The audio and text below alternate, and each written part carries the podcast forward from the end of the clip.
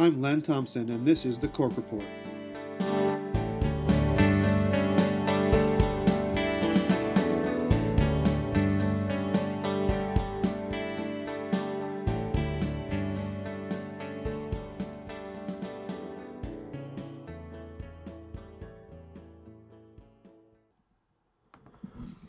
So here we are.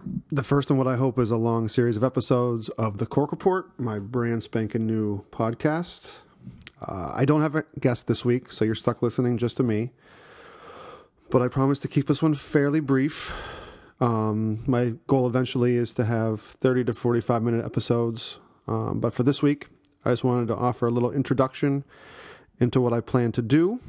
Um, you know, what it is, what it isn't, and stuff like that. Um, over the past few days, uh, more or less since I mentioned it on the interwebs, uh, people have been asking me, "What made you want to do this? Why are you doing a podcast, etc." Um, first, uh, I'm not sure why, but over the past six to eight months, I've really become quite an avid listener of podcasts. Um, some about wine, but um, actually more often not.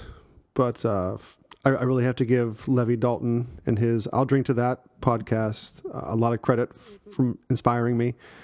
Um, I consider his the benchmark for all wine related podcasts today. I really like and appreciate that um, even though it's Levi's podcast, it's never really about Levi. Um, he, he really lets his guests tell their stories.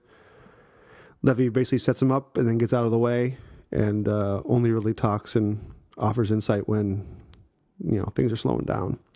I hope I can bring a similar style to the Cork Report um, if I'm lucky. Uh, Beyond Wine, one of my favorite podcasts is Stuff You Should Know from HowStuffWorks.com. I kind of like the format. I like that they keep it short, usually 30 to 45 minutes. And uh, I'm a bit of a nerd, so I kind of like learning a little bit about a variety of topics. So their easy to digest format, and regular posting is great for me. Um, I also listen to comedian Bill Burr's Monday Morning podcast. One, I just think he's hilarious. Um, but I also, I'm also kind of jealous of, of him because you know it's it's completely stripped down. It's just him talking. There's no jingles, no sound effects, no intro music or anything like that. Um, he occasionally has guests on, but not very often. Um, I'm really jealous of his ability to just talk for an hour and be entertaining and not get boring. Um, but I guess that's why he's a stand up comedian and I lean more on the written word, uh, at least until now. And the last podcast that I would credit with inspiring me would be Marc Maron's WTF podcast. Uh, he's a comedian I enjoy. I like his show on, um, I think it's on IFC. Um, but his podcast isn't just about comedy. He has a lot of comedians on, of course, but he also gets musicians, writers, whoever he finds interesting. Um, he talks a lot about what's going on in his life and in his head, but when he has a guest on, he really makes sure that they're the star of the show. Uh, he finds a, he strikes a really great balance in that way.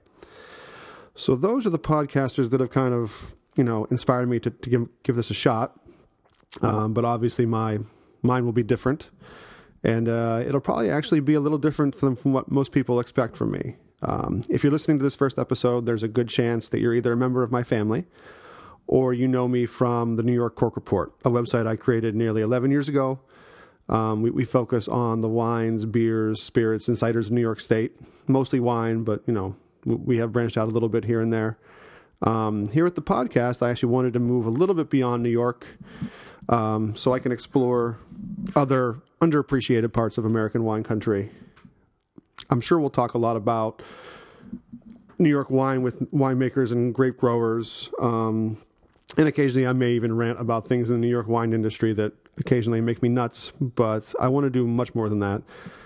Uh, too few too few people have heard about places like Va La in Pennsylvania where they're making great wines, uh, about places like Linden Vineyards and Breaux Vineyards and Glen Manor and Veritas in Virginia. Even fewer people probably know about the great wines of Black Ankle and Old Westminster in Maryland, or even places like Kinkead Ridge in Ohio.